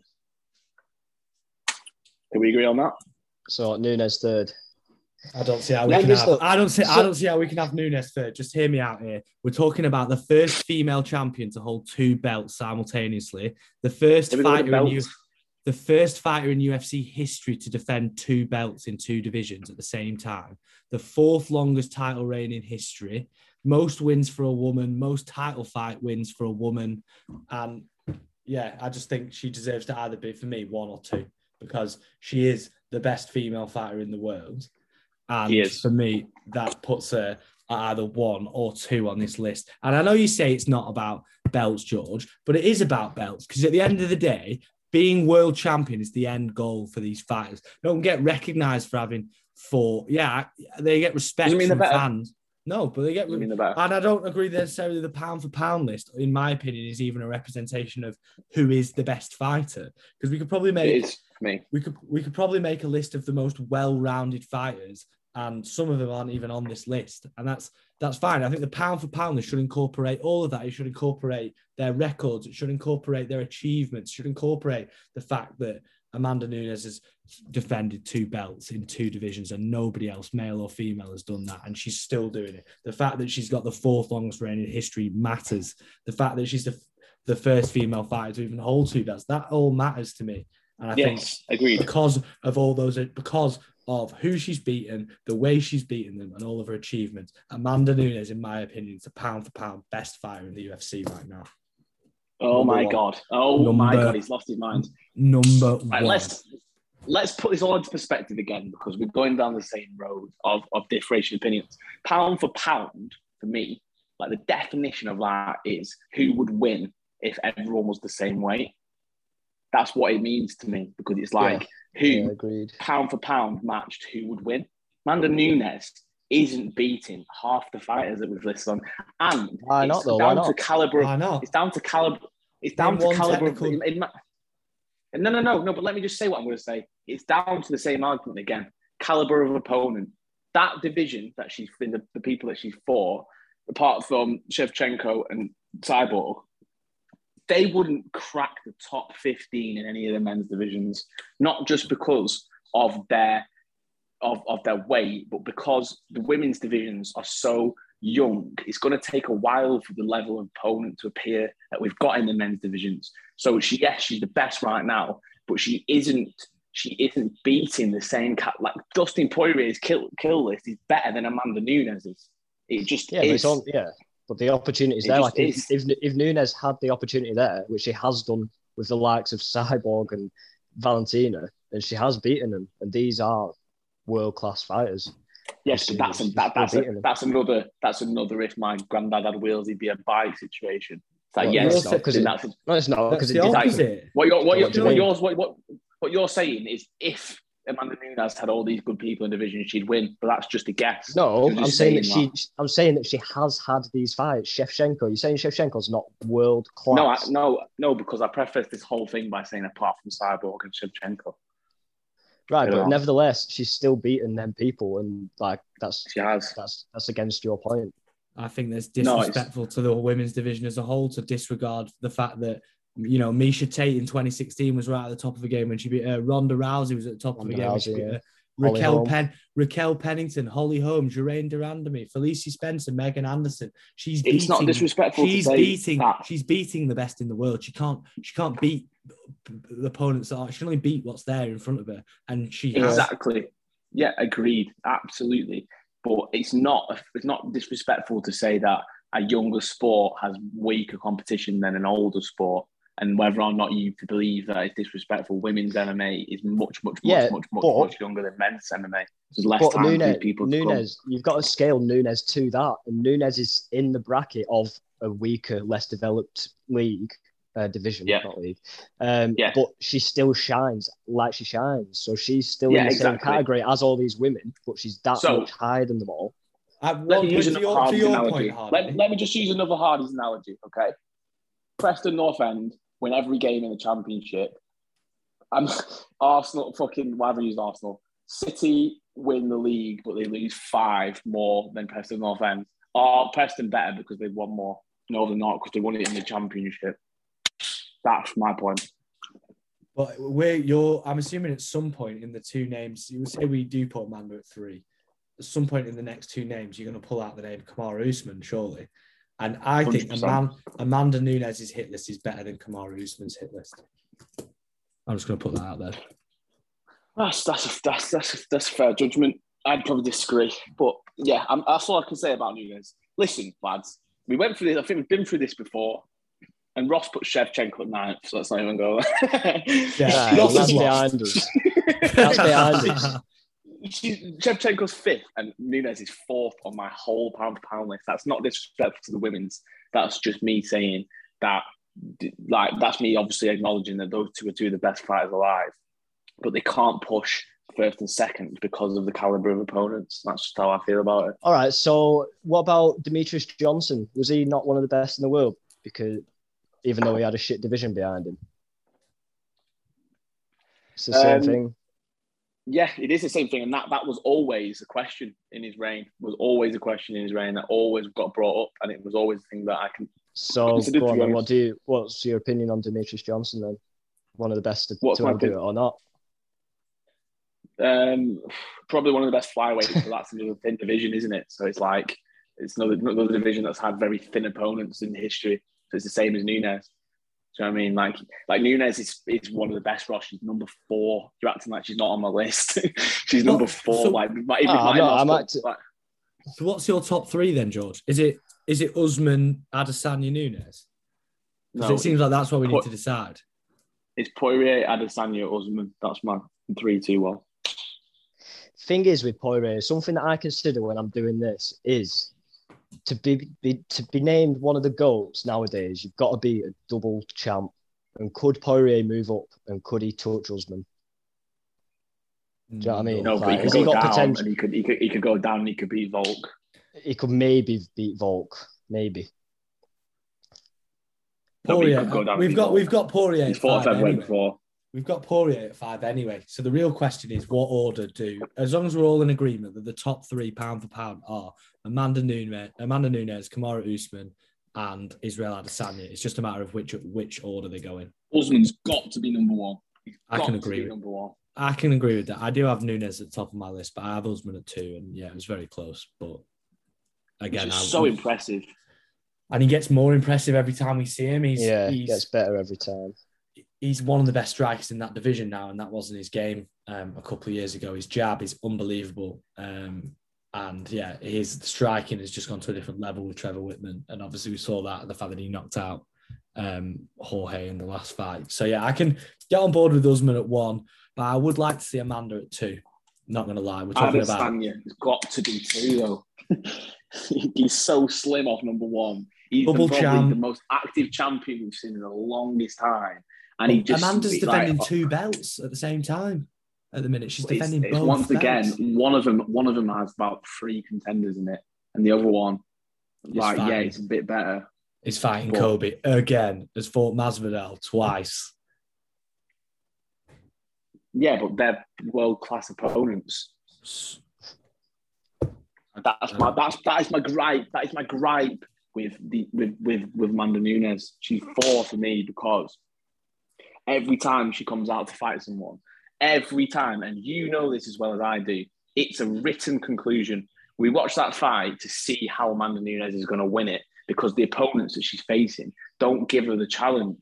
Whereas when Adesanya and Usman comes out, it's like, oh, this is amazing! I can't wait to see him fight Colby because that's great. puni- like- so by that logic, though, you're punishing her for being that much better than her competition. No Yeah, one can no, touch no, her. Whereas, and you're rewarding Usman for the fact that he's closer in ability to his competition, which to me is the opposite. I'm because no one can touch Amanda, because she is so much better than everyone in that division, and she's proved it. And because every time she walks out to fight, it's about how she's going to win, and it's a foregone conclusion. It's the exact reason why she should be number one pound for pound because nobody can touch her. right, but you're acting like fucking Muhammad Ali's coming out there and fighting her every week, and she's beating him. She's not. She's beating nobodies and people that get pushed.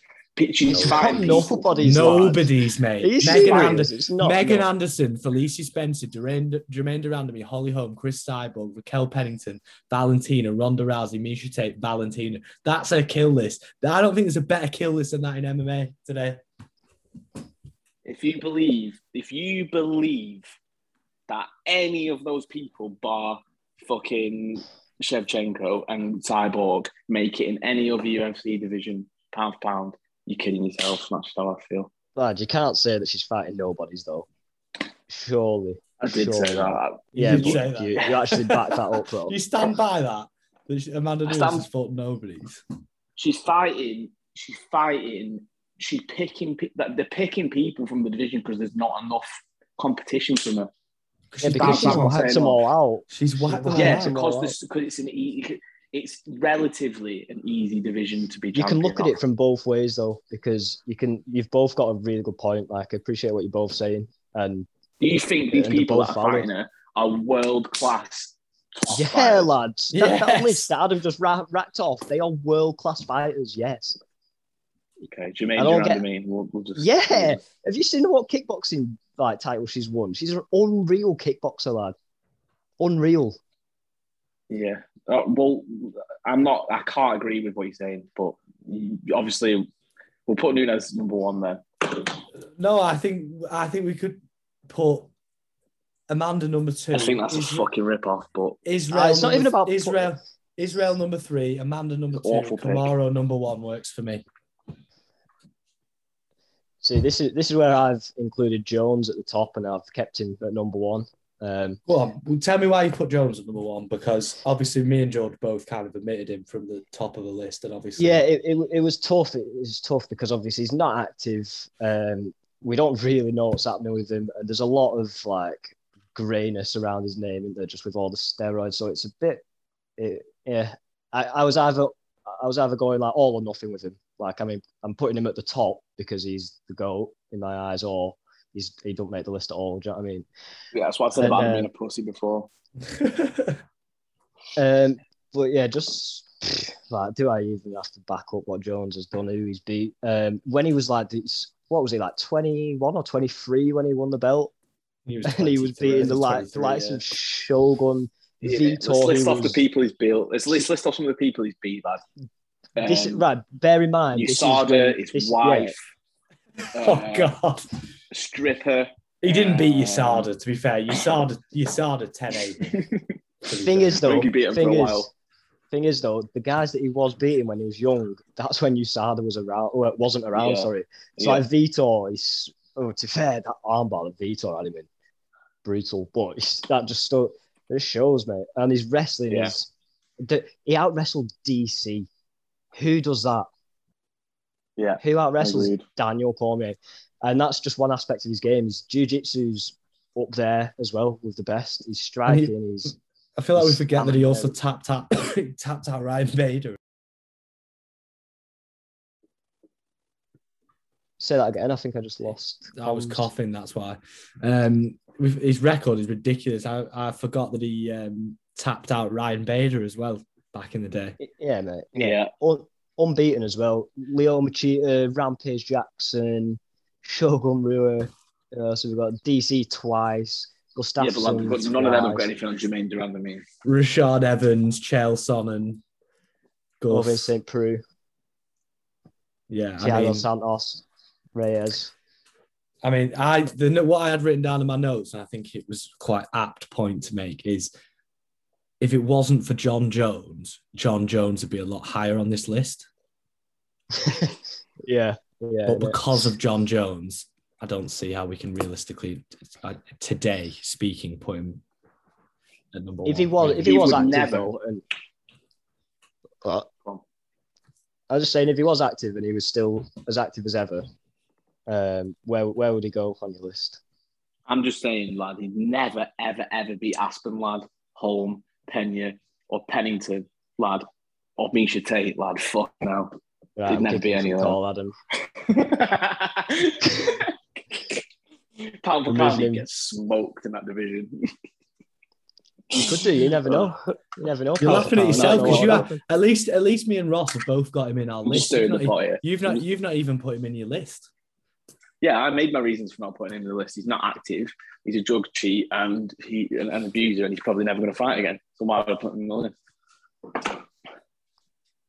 That's why I put him at ten because yeah, in my opinion, we'll probably never, see- we'll probably never see him. We'll probably never see him fight again. So yeah, that's That's what I mean. So it's pointless putting him in the pound for pound list. He's not a fighter. He's an ex-fighter. Yeah. It's like yeah, he's not. Chuck in He's here. not like officially like. No, it's not because it's not.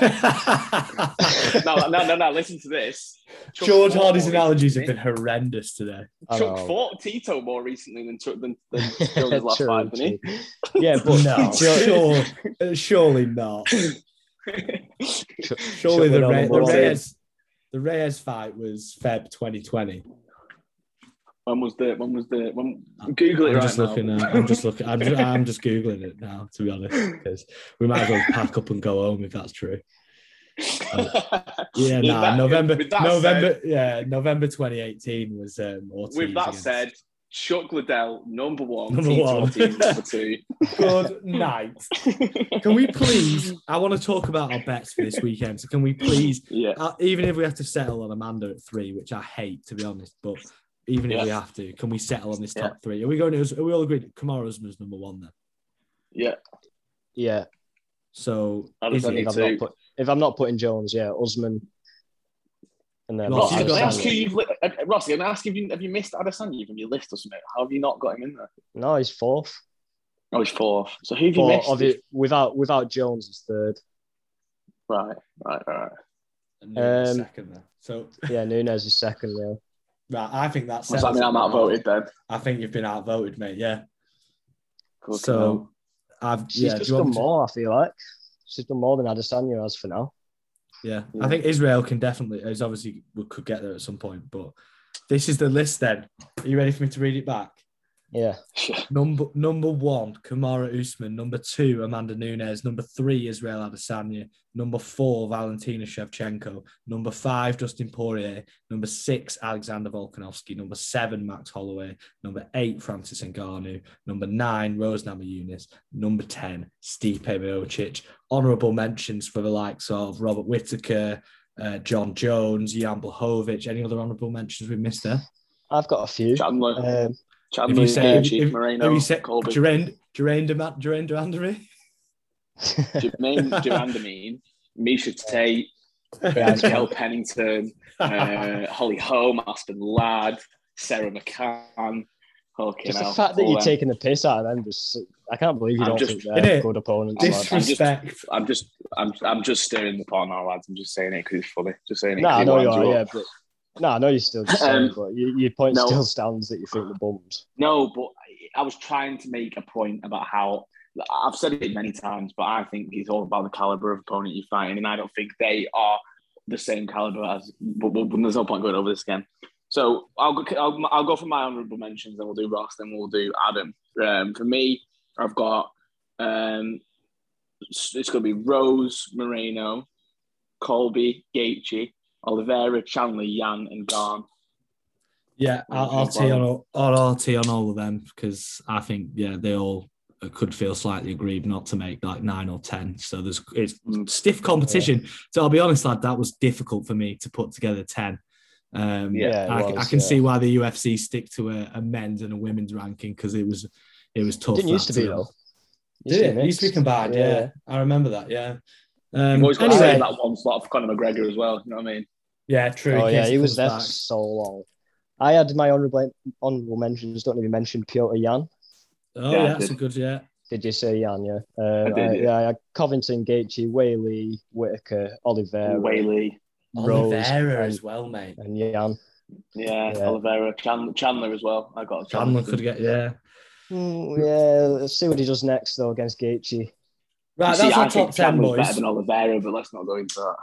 That's our top 10 done. We need to move on and, and wrap up some bets for this weekend's card. I think UFC Yeah. Vegas 40 this weekend, um, main evented by Aspen Ladd against Norma Dumont. Um, obviously, Aspen Ladd, we spoke about earlier in the show, um, missed weight a couple of weeks ago at 135, now steps up to 145 um, for the first time to take on Dumont on short notice. Um, the betting odds at the minute, um, 8 to 11, Ladd, the favourite at the minute, which is that a bit surprising given that we don't? She's a bit of an unknown quantity at 145. No, I wouldn't say it. No, I'd say she should uh, be the favourite just through. Uh, Dumont's only had three fights in the UFC, Yeah. so um, so yeah, I can see why Aspen Ladd is the favourite for sure.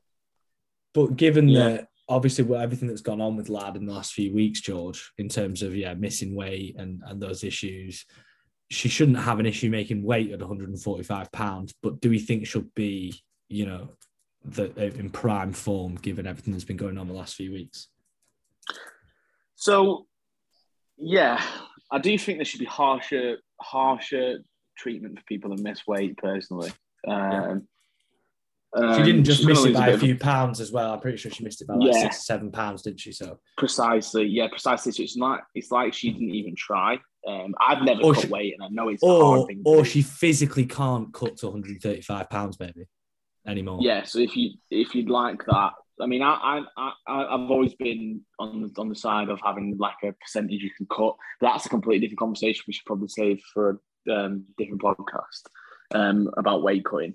But uh, no, no, I, I, I agree with Ross. Aspen Ladd's probably probably my favourite going into it. Um, she did just come off a knockout victory, um, which is which was which was pretty impressive. Um, and then before that, I think she'd lost. I think if I can remember correctly. Germaine de Randamie knocked her out. So. Oh, the goat, the goat, the goat. So is this Aspen? we're before- talking yeah, Yeah, yeah. And then before that, she got a dub. I mean, it's difficult to say. It's difficult to say with these. Like you said, she's a bit of an unknown entity. She seems to be pretty good. Um, but then so's Dumont is is also an, an unknown entity that seems pretty good. So it's a hard one to call. Uh, my money's going on Aspen Ladd. My money's going on Aspen Ladd. What about you? Dem- Dumont obviously coming into this one on two wins. Um, I think a fairly impressive win against Felicia Spencer last time out. Um, it was a close Yeah, yeah. fight, um, but she was impressive in that, and she obviously took the decision. It was a split decision. Um, and yeah, her fight before that was Ashlee Evans Smith, and her first fight in the UFC was a loss to Megan Anderson, um, who we obviously just saw lose fairly convincing, convincingly to Valentina. Um, Another but goat. yeah, do, do you just surely Dumont must I think Dumont looks like value to me in this. She's obviously she's fought 105, 145 before. She'll be better suited to the weight than I think Ladd will. And yeah, Ladd's just a bit of an unknown quantity to me, Ross. Do you you sticking with Ladd given what we've seen from him at 135? Um, I'm going. Yeah, my money's on Ladd, but Dumont. Um, I don't know if, you, if you've seen her in the clinch. She's fucking strong, man. Um, if she can get hold of Aspen Ladd, maybe she can uh, get her to the ground and she can employ some of her. She's got brown belt in jiu-jitsu. I think Aspen Ladd's on a purple belt, so we might be quite evenly matched on the ground. But uh, yeah, from what I've seen, Dumont looks really strong, especially considering she's quite a small person. Um, but yeah, Ladd's got more experience. Um, three of the last five fights have been win by KO. Seems very well rounded. Striking's pretty sharp, so I'm going to go with Aspen Ladd for the win. Uh, Okay, KO so we're win. in a, for, for, for the first time in about the last hour of recording, we're in agreement then um, in terms of Aspen Ladd. So we can have a look at the second fight, um, little second fight from the top of the card, which is Andrei Arlovsky and Carlos Felipe at heavyweight. Um, we were talking a few weeks ago, George, about gatekeepers and who the biggest gatekeeper was in the UFC. And surprisingly, Arlovsky's name didn't come forward. Maybe it should have done. I don't know. He's a legend. He's a bloody legend. Put some Yeah, I respect agree. on it. 42, isn't he?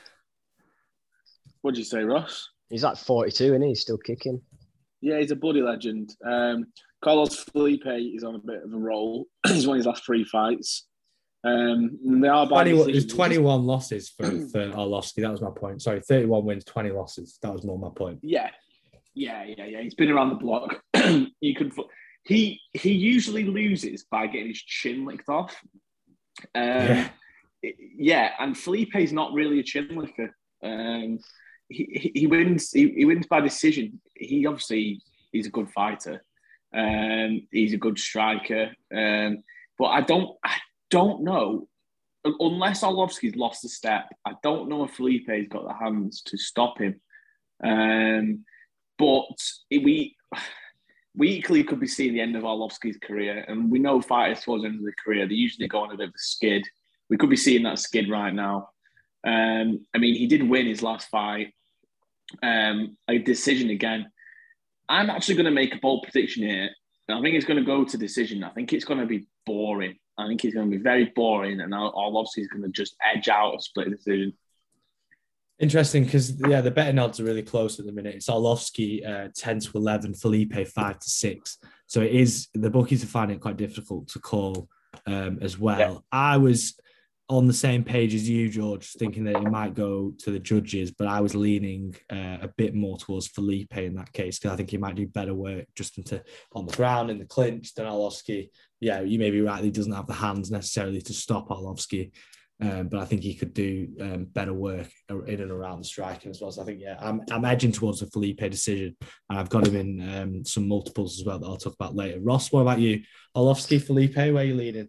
Yeah, well, I think looking at a lot of Felipe's fights, he just he, he loves to throw that one-two, that jab straight, or it's like a yeah. like an overhand almost, um, and he throws it a lot, and um, and it, it, it does damage when he lands. Don't get me wrong, but I think Arlovsky's experience and the amount of time. What was his record? Sorry, I've not noted that down. Arlovsky. 31 to 20. 31 and 20, yeah. 31 yeah, so wins, had, 20 he, losses. He's yeah. had a lot of fights. As I said before, he's 42 years old. He's got a lot of experience, um, a lot of knowledge. A lot of, like, I, I can imagine he's got a good fight IQ.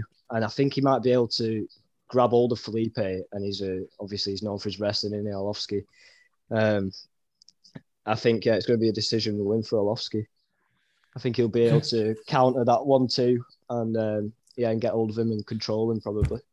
Okay, so you, are both going against me there. I don't mind that. I don't mind taking taking you on this weekend and that one. Um, I just fancy Felipe, and I've put him in a couple of multiples as I mentioned, um, but I'll touch on them at the end. Um, we've got six minutes. So let's do this quick. Jim Miller, Jim Miller, Erick Gonzalez. I think it's an interesting one. I've got another bet to pick out here. How do you see this one? Miller four to nine favorite at the minute. Gonzalez seven to four. Complete opposite end of the spectrum. These I think Jim Miller um, will equal the record for most UFC appearances of all time this weekend with 38, and Gonzalez is making his first walk in the UFC. Um, do you think experience is going to be a key factor in this one? Um, yeah, I think I think Jim Miller is going to take it. I think he's going to take it via submission. Um, yeah, as you said, I think experience is going to come into it. You look, yeah, Jim Miller's got 16 losses, but have you seen seen the caliber of fighters that he's losing to? He's lost to Nate, yeah. Poirier, Benson, Donald Cerrone, Chiesa, Pettis, and Hooker, and obviously more names. um, so, so yeah, he's lost 16 fights, but he's losing them against like some of the best ever. Um, and as I said, it's it's Erick's debut, is it? It's his UFC debut, yeah. Yeah, it's his UFC debut. Um, so yeah, obviously we don't, he's not really beating anyone that we know of, or that I know of. Difficult one to bet on. Um, it is, yeah, because you don't really know how, yeah, what he's like. Uh, I, have I've watched a bit a bit of his footage. Um, didn't really jump out at me to be honest with you. Um, and yeah, I think Jim Miller's got the experience. He knows what he's doing and uh, he's been in there with the best of them. And yeah, he's lost, but one of the things best, that stood out for me, George, um, when looking at Gonzalez, doing some research on Gonzalez before this, was these of his three losses. Uh, he's lost two by submission. And I think Jim Miller's got 17 wins in the UFC via submission. So I'd pulled out Miller to win this one via submission at nine to four. Does that look like a good betting line to you? That is exactly the prediction that I made. To be fair, lads, we've agreed yeah, again. Same. Um, like I think, well, I love a bit of Jim Miller. He's a legend, isn't he? He's a legend in the game. Um, another Arlovsky figure, been around forever. Fought some of the best of the best. Um, never had the most exciting fighting style, but he's always been in like he's been in some scraps. Um, yeah, I probably expect him to get it done by submission as well, but it's one of them where it's a bit of an unknown entity again. Um, yeah. We don't know how Erick's going to come in. He could be fucking best in the world. So um, it's the safe bet is Miller because we've seen it before. Um, and obviously we know he can submit people, and we know Gonzalez can get submitted. Um, you just you just never know. But the safe bet is Miller. That's why I would put my money on if I was to tell you to do anything. Yeah, so I'm going agreement Jim, on that one. Then. Yeah, we're all Jim Miller nine to four for submission. We can all lock that on the spreadsheet as, a, as the same bet. So at least we'll be uh, watching intently for the Jim Miller Erick Gonzalez fight. I've picked out a few other bets for you lads, if, if you will. I don't know if you've picked any out um, for me in return. Uh, one of the other fights on the card is um, Manon Fiorot. Um, in the women's division. Obviously, um, she's coming in with a lot of hype. She's on a seven win streak, six of those coming by KO. Um, she's a really good striker. Um, you know, she landed sort of eight strikes per minute. She's never been taken down um, in the UFC. Um, and her opponent, Bueno, she absorbs five strikes per minute, which is two more um, than Fiorot, and she's never landed a takedown in the UFC. So I'm fairly confident that this one's going to be a bit of a stander and banger, possibly um, for Ray to get an early knockout. So I've gone for Ray inside the distance here at six to five. Um, and I've also included her in a couple of multiples. So I've gone for, for Ray, uh, Jim Miller, Carlos Felipe, Julian Marquez, who's also on the main card, and uh, Ara, Ariane Carnelossi, who's the first fight on the night. I've also pulled this one out. Uh, she's fighting Nunes. I forget Nunes's first name. Obviously, it's not Amanda. Um, but her opponent, it's her UFC debut, which is obviously big anyway. But she's not fought since July 2018. Um, she's been out for two years with a doping suspension, and she's never fought in the UFC. Um, so to me, that was why I pulled out um, Carnelossi in that fivefold. That comes in at 7.74 to one. So nice bit of value. And just last one was a bit of a shorter treble was Fiorot, Jim Miller, and Marquez to win. Brings you out a nice two to one bet there as well. So lads, you got any final bets for us? I was just betting uh, top three. Okay. Yeah, Adam. Um, I was betting on top three, but you've sold me on uh, Manon Fiorot. I'm going to chuck her on. Inside um, the distance at six to five. Um, or do you just want the win outright? No, yeah, it's inside the distance. Yeah, you made a great point about how much she gives out and how much um, she absorbs and how much Silva absorbs. And the takedown, that's going to the uh, takedown stats that's going to come into it. I think. Well, maybe not come into it. Yeah, I know you if you will. Not, it's yeah. not going to come into it. Yeah. Okay, so that's us. Yeah. We're, we're fresh out of time on episode three.